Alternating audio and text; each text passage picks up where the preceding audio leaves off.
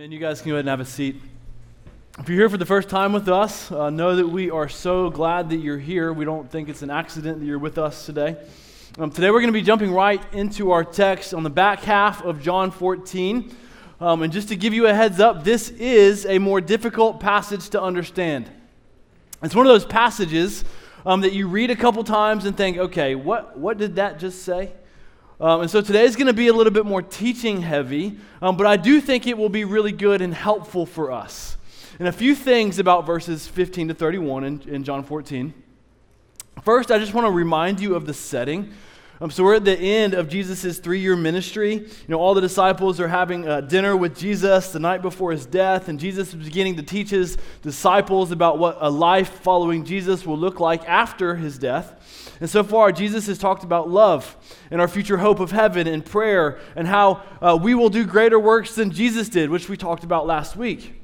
But one of those things that we talked about that is a greater work is that the presence of God can now enter into, in, inside of a person through the Holy Spirit, which we're, we're going to talk more about today.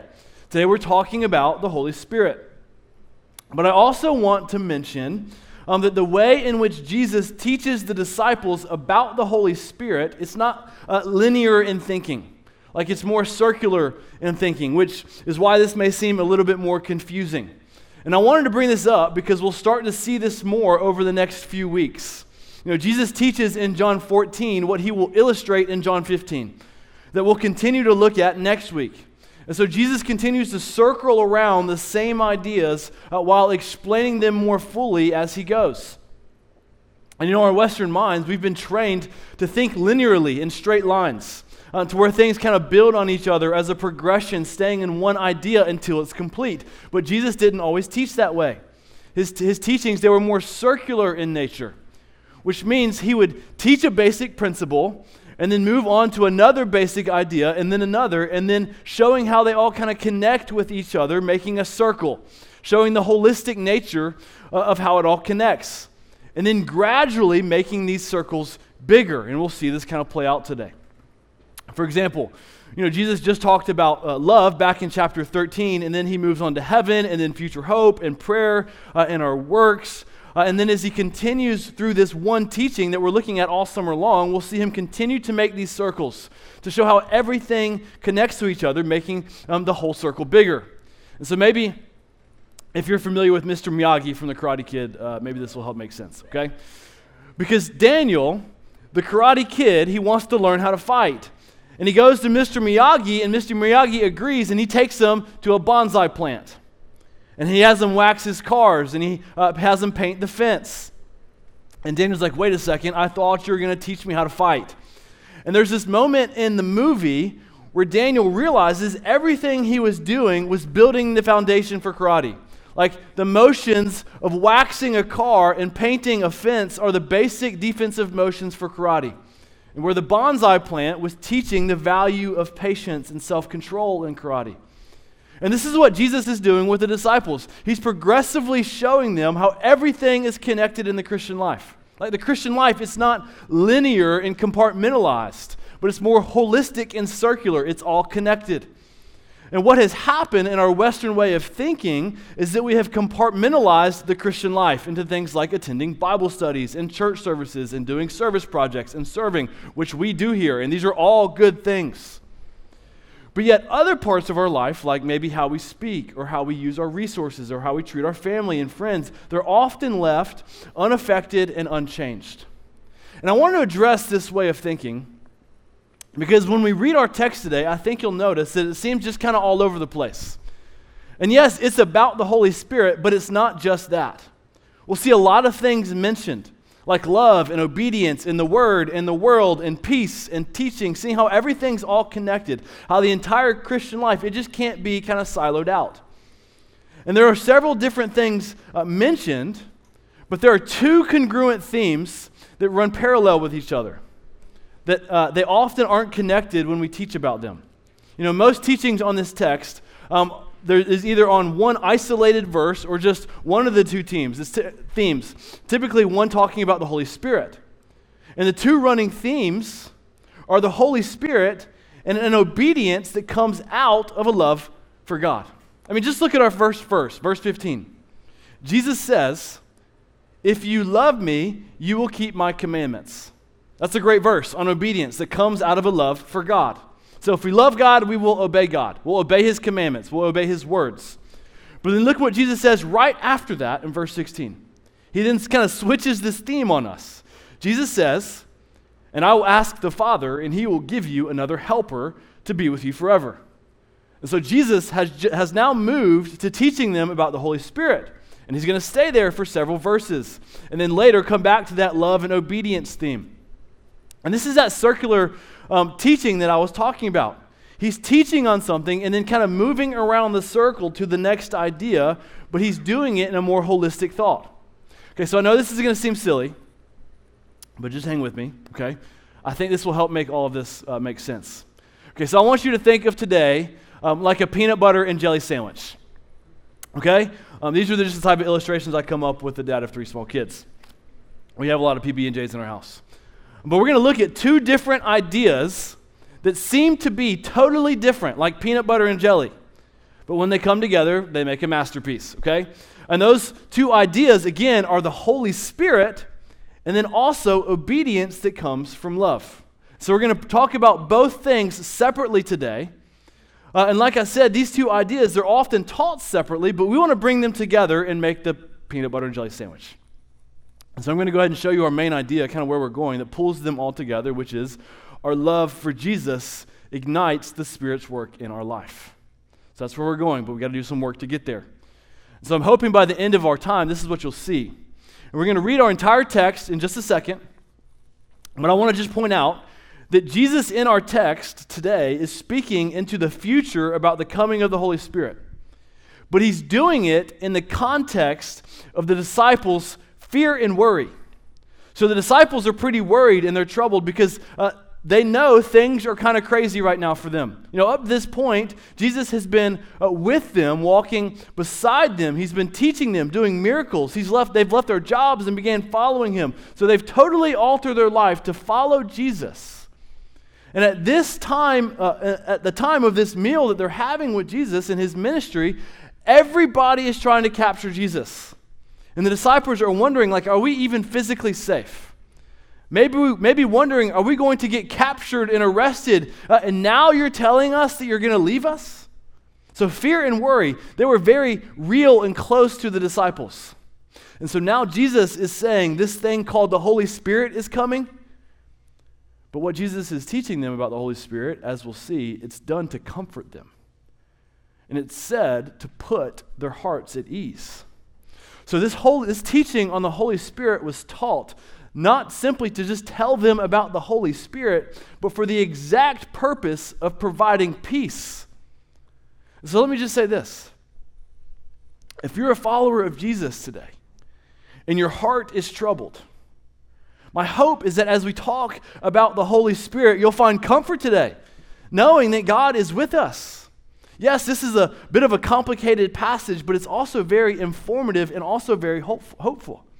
So that said, let's go ahead and read our entire text, uh, verses 15 to 31. This is what it says If you love me, you will keep my commandments. And I will ask the Father, and he will give you another helper to be with you forever. Even the Spirit of truth, whom the world cannot receive because it neither sees him nor knows him. You know him, for he dwells with you and will be in you. I will not leave you as orphans, I will come to you. Yet a little while, and the world will see me no more, but, will, but you will see me. Because I live, you also will live. In that day you will know that I am in my Father, and you in me, and I in you. Whoever has my commandments and keeps them, he it is who loves me.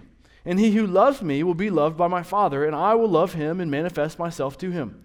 Judas, not Iscariot, said to him, Lord, how is it that you will manifest yourself to us and not to the world? Jesus answered him, If anyone loves me, he will keep my word and my Father will love him, and he will come to him and make our home with him. Whoever does uh, not love me does not keep my words, and the, and the word that you hear is not mine, but the Father who sent me. These things I have spoken to you while I'm still with you, but the Helper, the Holy Spirit, whom the Father will send in my name, he will teach you all things and bring to your remembrance all that I have said to you. Peace I leave with you, my peace I give to you. Not as the world gives, do I give to you. Let not your hearts be troubled, neither let them be afraid. You heard me say to you, I'm going away, and I will come to you. If you loved me, you would have rejoiced, because I am going to the Father, for the Father is greater than I. And now I have told you before it takes place, so that when it does take place, you may believe. I'll no longer talk much with you, for the ruler of this world is coming. He has no claim on me. But I do as the Father has commanded me, so that the world may know that I love the Father. Rise, let us go from here. Again, there's a lot that's said here. But Jesus, he's circling around uh, these, he's circling, he's circling these two ideas, these several different themes.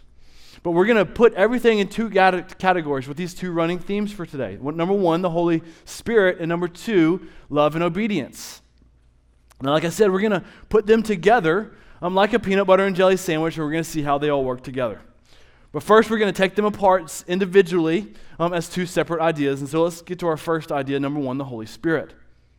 Again, our text today, it's rich with teaching on the Spirit. It's showing us who the Spirit is and what the Spirit does. But again, the hope is that this won't simply be a lecture about the Spirit, but that this will bring comfort to troubled and weary souls. But I say that while knowing this will be uh, more teaching heavy. And so try to hang with me. I've got five subpoints from our text that I want us to see about the Holy Spirit. And as we talk about the Holy Spirit, I think we intellectually know that the Holy Spirit is essential to the Christian life, while at the same time, it's often the most neglected person of the Trinity.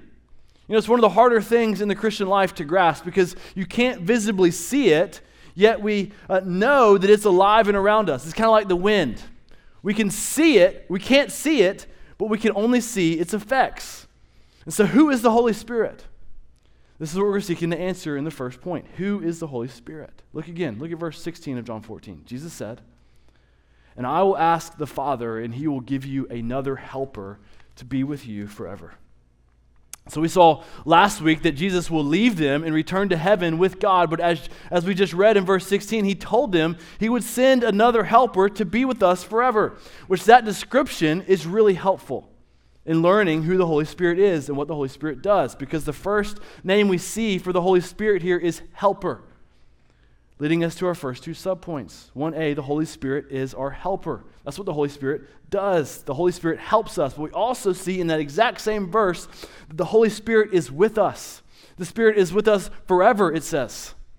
And when the disciples were troubled and worried, Jesus gave them this promise that he would send them another helper they knew how Jesus helped them, and Jesus just told them in their fear that he would send them someone like him that would also help them.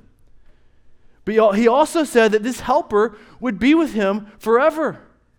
Christian, this is really good news for us because we're not only not alone, but God has, is also active and engaged in our life.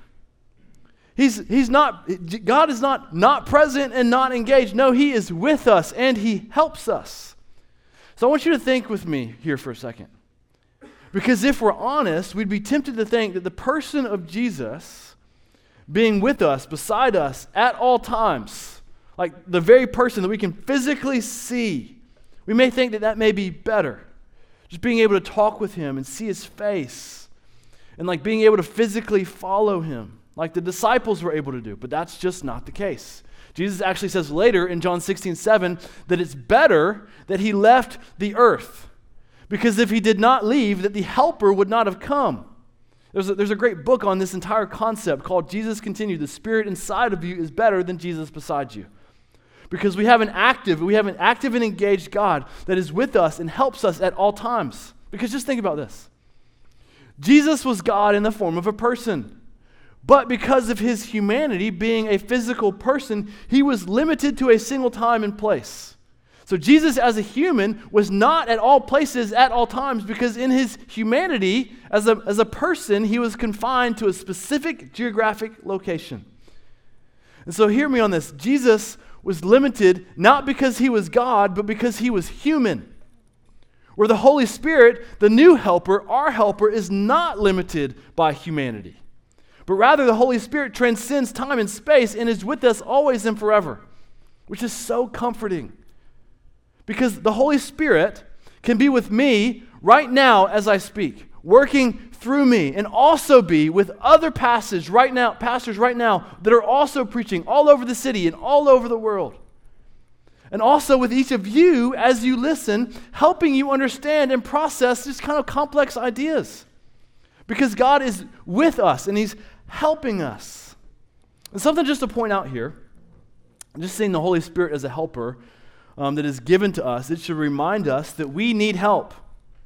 Like God would not have given us the helper of the Holy Spirit if we didn't need help and direction and guidance and counsel. And what we know about God throughout the Bible is that God's greatest works are often done through weak and needy people that need a helper. Listen, okay? The Holy Spirit works best in our life when we are utterly dependent on the Spirit, fully knowing that we need help. Because again, at the very core of the Holy Spirit is to be our helper. And if we don't think we need help from our helper, then we're by nature rejecting the Holy Spirit in our life. And as we think about this, knowing that the Holy Spirit come, came to help us and to be with us, we must ask if this is true, then what would hinder the Holy Spirit working in our life? And to that, we would have to say pride and self sufficiency. They're one of the many things that will hinder the Spirit's work in our life. Just believing that we don't need help and that we're okay living this life on our own. Like this hinders the Holy Spirit's work in our life because the Holy Spirit is a helper. And if we say we don't need help, then we're by nature rejecting the Spirit. Church, the absolute most power we have is on our knees praying and begging God as powerless humans, totally depending on the power of God as our helper. God's work in our life through the Holy Spirit shines the brightest when we realize we need help, when we're desperate for God to help us. Again, who is the Holy Spirit and what does the Holy Spirit do? The Holy Spirit is with us and is our helper. But let's keep going. Look at verse 17. Jesus says, Even the Spirit of truth, whom the world cannot receive because it neither sees him nor knows him. You know him, for he dwells with you and will be with you.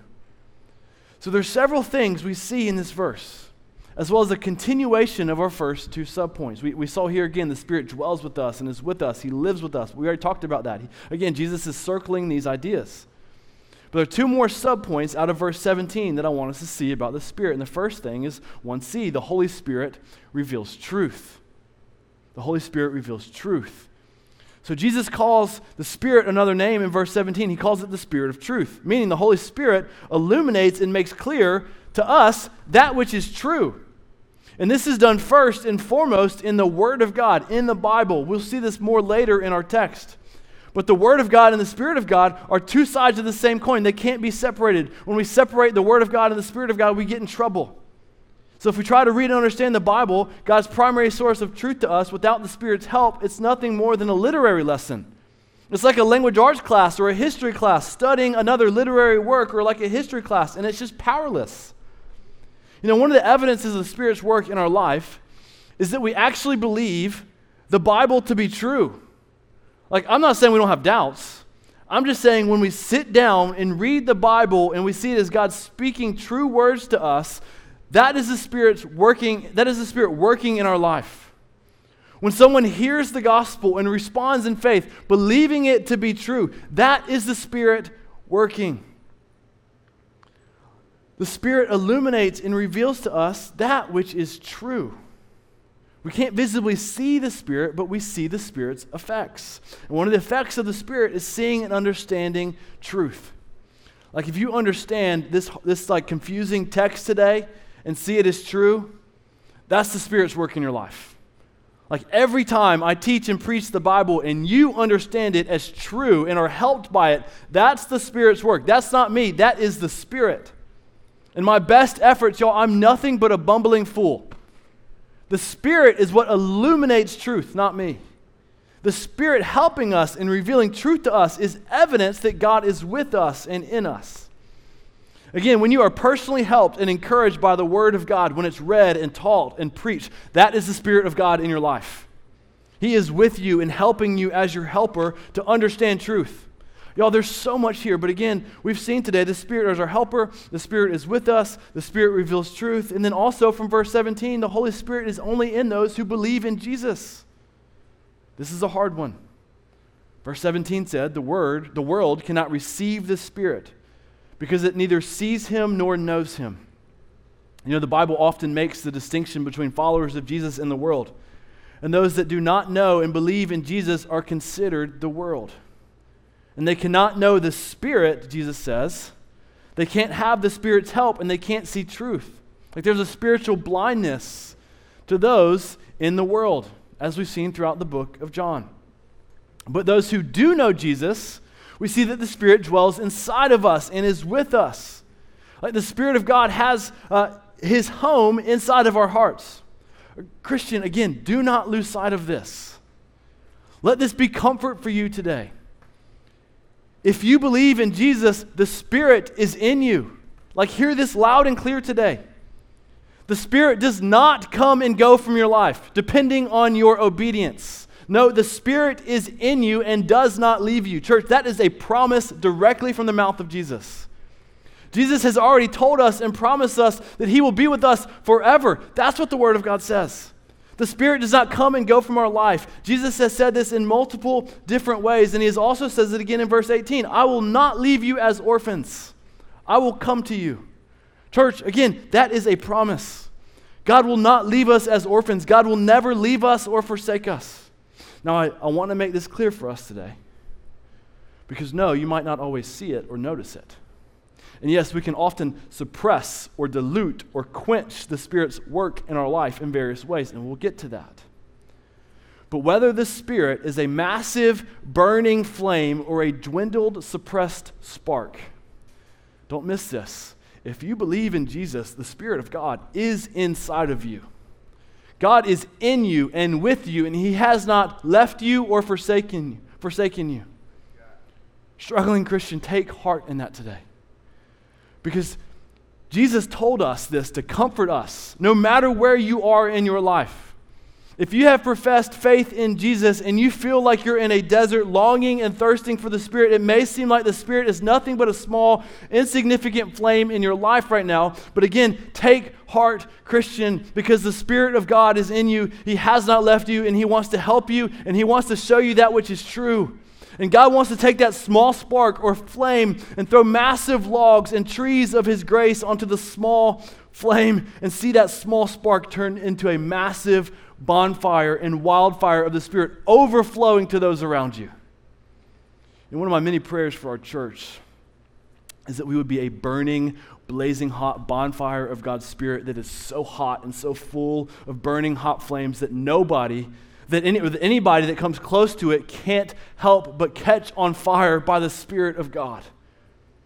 New City, I'm praying that the Spirit of God would burn so hot within each of our hearts that the Tampa Bay area can't help but change and be affected by the heat of the Spirit, and that we see scores and scores of lives changed and transformed by the incredible grace of Jesus. Because if we profess faith in Jesus, the Spirit is with us and has not left us.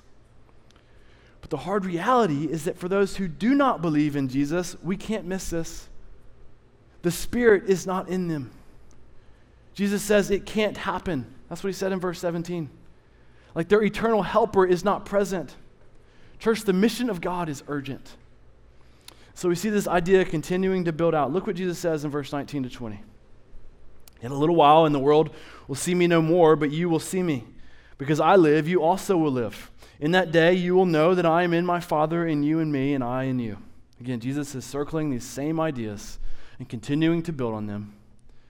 But I want to slow down here for a second to really uh, think about what we just read before we get onto our last subpoint of the Spirit.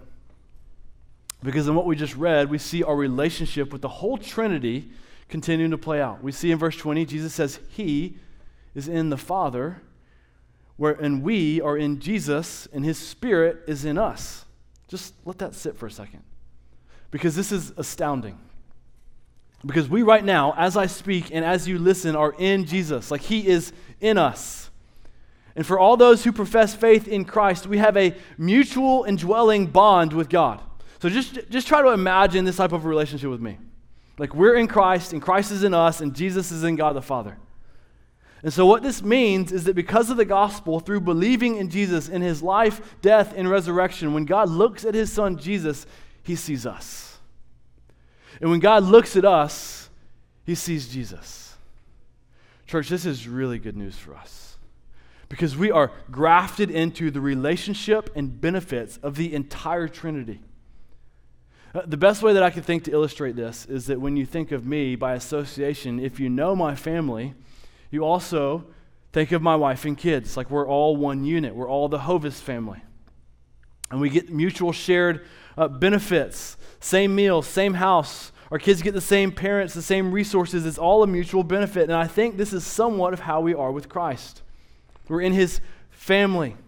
When we believe in Jesus, we're grafted into the family of the Trinity. We get the Father and the Son and the Holy Spirit. We're given their identity and access to their resources and their care and their love and their joy and so much more. When God looks at us, He doesn't see our sin. No, He sees a sinless Christ. He sees a sinless Savior, Jesus. And He looks at us and says, You're my beloved children. Church, that's grace for us. Christian, let that comfort you today. You're grafted into the family of the Trinity. The Spirit is in you. You get the wisdom of God and the love of Jesus. Church, these words are meant for our comfort.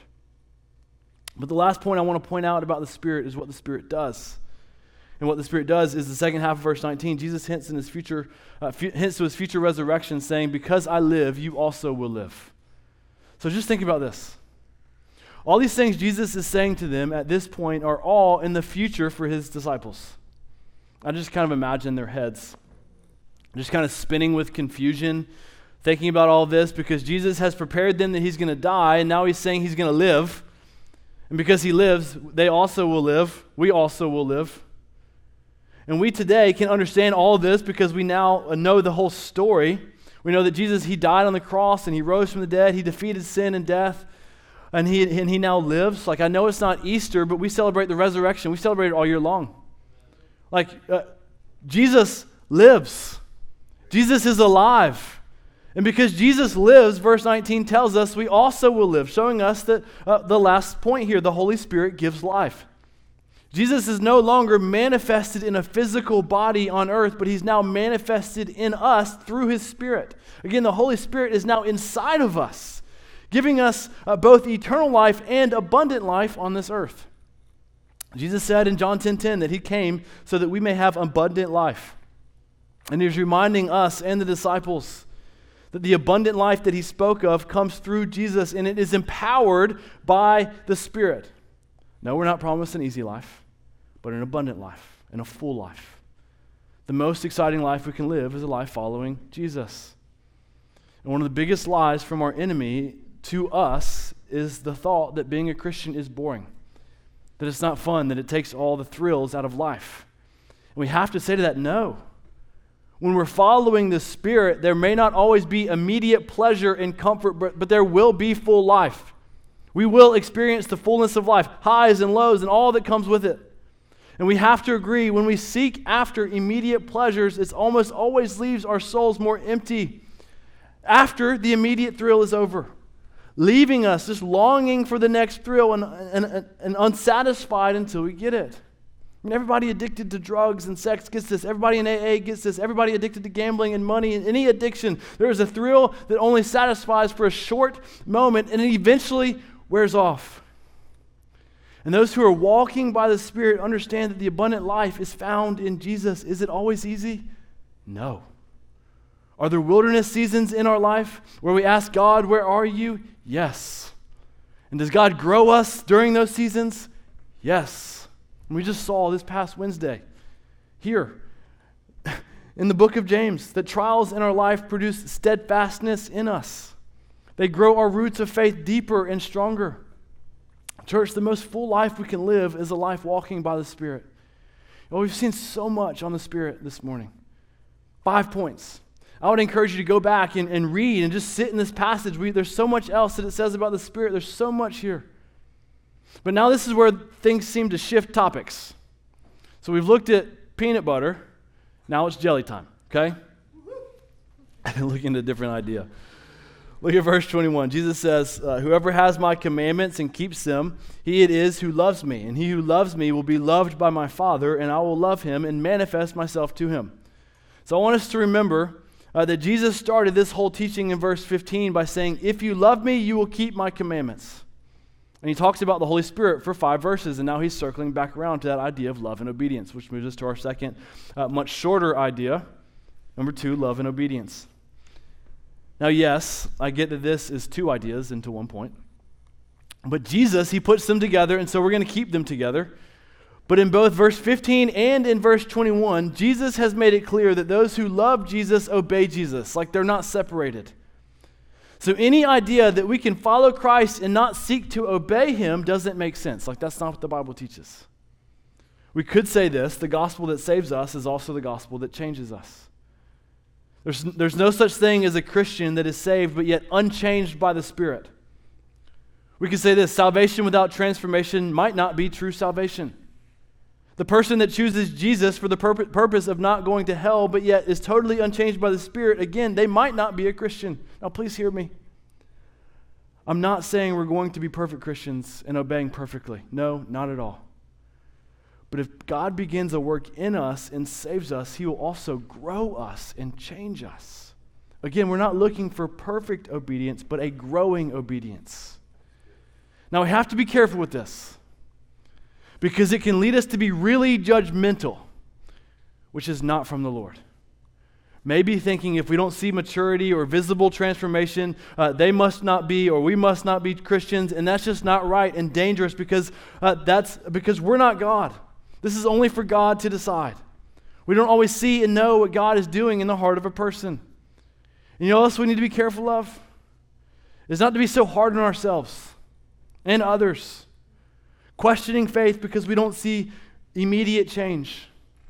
Again, the Christian faith is all about our faith in Jesus and not how well we obey. Like being a great full, a rule follower is not Christianity. No, faith in Jesus alone is true Christianity, and that's it. But all this said, what I find interesting in all of this is that Jesus says all of this in the context of the Holy Spirit. Like, these are great verses that are great read in isolation. They're great to memorize and they're great to quote. We see this whole idea of like love and obedience and how they go hand in hand. We see it taught throughout the entire Bible, and it's all good and right. But we need to ask why did Jesus bring this up in the middle of his comforting teaching and the coming of the Holy Spirit? And I think our next few verses begin to kind of tie them together. This is when we put our peanut butter and jelly together, make the sandwich. Look at verse 22. Judas, not Iscariot, what a great name not the Judas that uh, betrayed, Judas, not Iscariot, said to him, Lord, how is it that you will manifest yourself to us and not to the world? So let, let's remember. So Jesus just said right before this in verse 21 Whoever has my commandments and keeps them loves me. And he who loves me will be loved by my Father. And then he says, And I will manifest myself to him. Meaning, Jesus will reveal himself and show himself to those who love Jesus. And to say the exact same thing in a different way, we could say God shows his spirit to those who love Jesus. But remember what was asked. The question was how will Jesus show himself to us and not to the world? Like, how will Jesus hide himself to the world and show himself to, the, to his people? And then look how Jesus answers the question of how he will show himself to his people.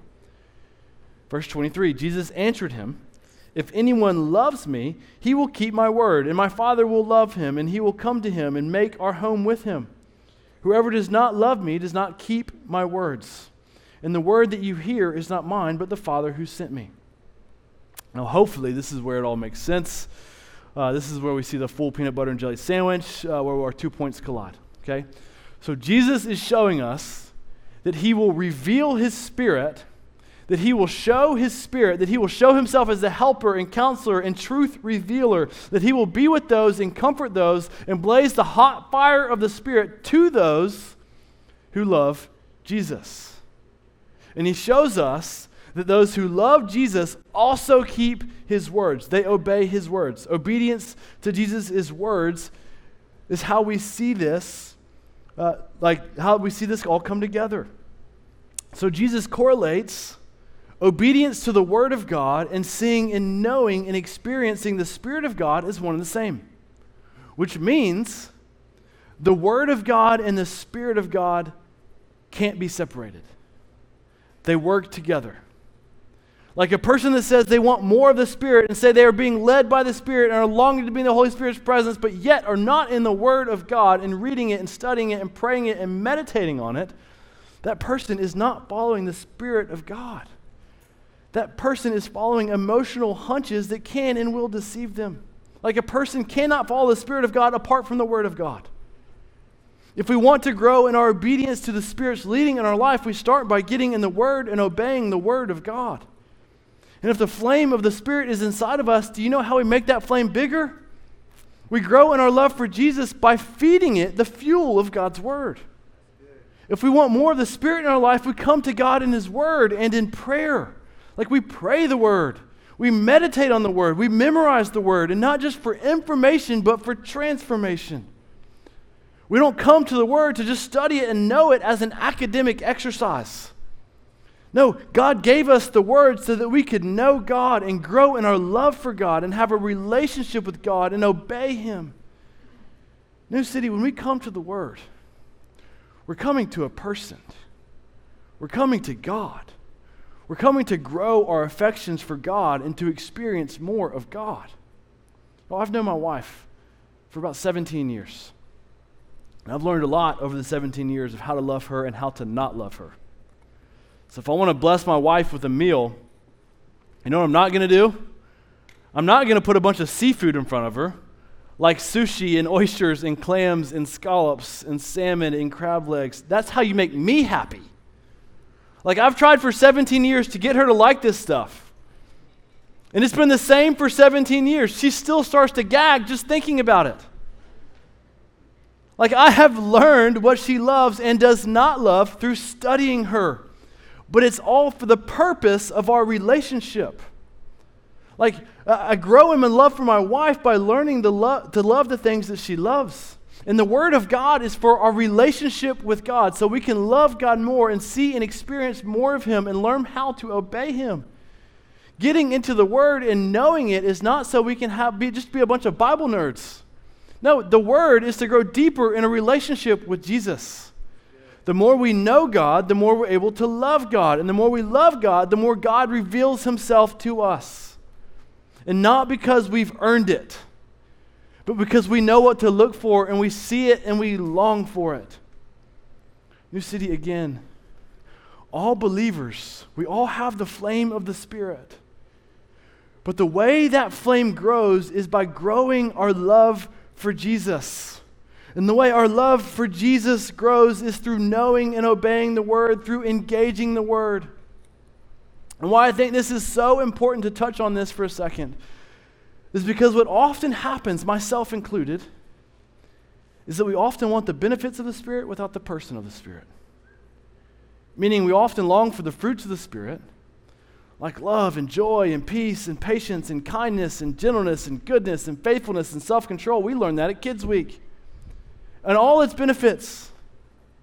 But we often want, often want the benefits more than the per- person of the Spirit Himself. We want the fruits of the Spirit to grow in our life, but without putting in the relational work to grow in our relationship with Jesus. And what Jesus is showing us here in our text is that they go hand in hand. As our relationship for Jesus grows, as our relationship grows, the more the Spirit of God manifests Himself in our life. It's that whole garbage in, garbage out idea. Like what we put into our life, we get out of our life. If we put garbage into our life, we can't expect the fruits of the Spirit to just come out of us. But when we put more of Jesus in our life, the more Jesus comes out of us, the more of the Spirit we see. But again, I want to make this really clear. Notice what he didn't say. Jesus did not say, Obey me, and then based on your level of obedience, I'll give you more of the Spirit and I'll love you more. No, not at all. That's not Christianity. Jesus said, Love me. And because you love me, you will obey me. It's an overflow thing. Like love comes first. Because the truth of the gospel is that there is nothing we can do to make God love us anymore or to love us any less. The cross was his ultimate display of love to us. God loves us fully and totally because of Jesus' finished work at the cross and nothing else. Again, Jesus does not say, Do more for me and then I'll love you more. No, what we see in our text today is that our love for Jesus grows. As our love for Jesus grows, we begin to see God work more. We begin to see and use the benefits that we already have access to. You know, as I've thought about this idea, this picture just kind of came to my mind. Just imagine with me that God, through the gospel, has given us a key to a mansion, to like his house. And he says, explore it, it's all yours. And the more we explore it, the more we see it uh, that there is to explore. And the more we see of his house, the more in all of God we are because we learn so much more about him. And the more in all we are, and the more we know of him, and the more we want to explore, the more intrigued we become. They all just kind of feed into each other. In church, the benefits and the resources of the Spirit of God are, are eternal. Like they're already with us. Like we have the key to every room in Christ. Like we may like let's not be satisfied with just staying in the foyer. May we explore and grow in our awe of God and see all that He has given to us. Let's take the key that Jesus has given us in the gospel and grow our love and affections of Jesus to see more of His glory. Like this is a lifetime journey. Church, my heart and desire today is that we would be so comforted in knowing that God is with us and helping us and that the flame of the Spirit is dwelling inside of us, that it would propel us into wanting so much more of God, to know Him more so we can love Him more and so that we can see Him more. Church, may we long for just more of God. But as we enter our time today, I want to read verse 25 to 27. This is what Jesus says These things I have spoken to you while I'm still with you. But the Helper, the Holy Spirit, whom the Father will send in my name, he will teach you all things and bring to your remembrance all that I have said to you. Peace I live, leave with you, my peace I give to you. Not as the world gives, do I give to you. Let not your hearts be troubled, neither let them be afraid. Again, Jesus shared this with his disciples to bring them comfort. And Jesus tells us and promises us that He has given us the helper of the Spirit and that this helper will teach us and show us what is true.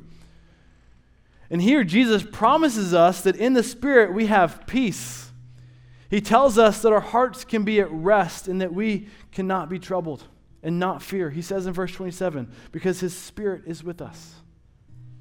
Church, the God that created the world is with us. He's, in, he's inside of us. He's watching over us. He's helping us. He's teaching us.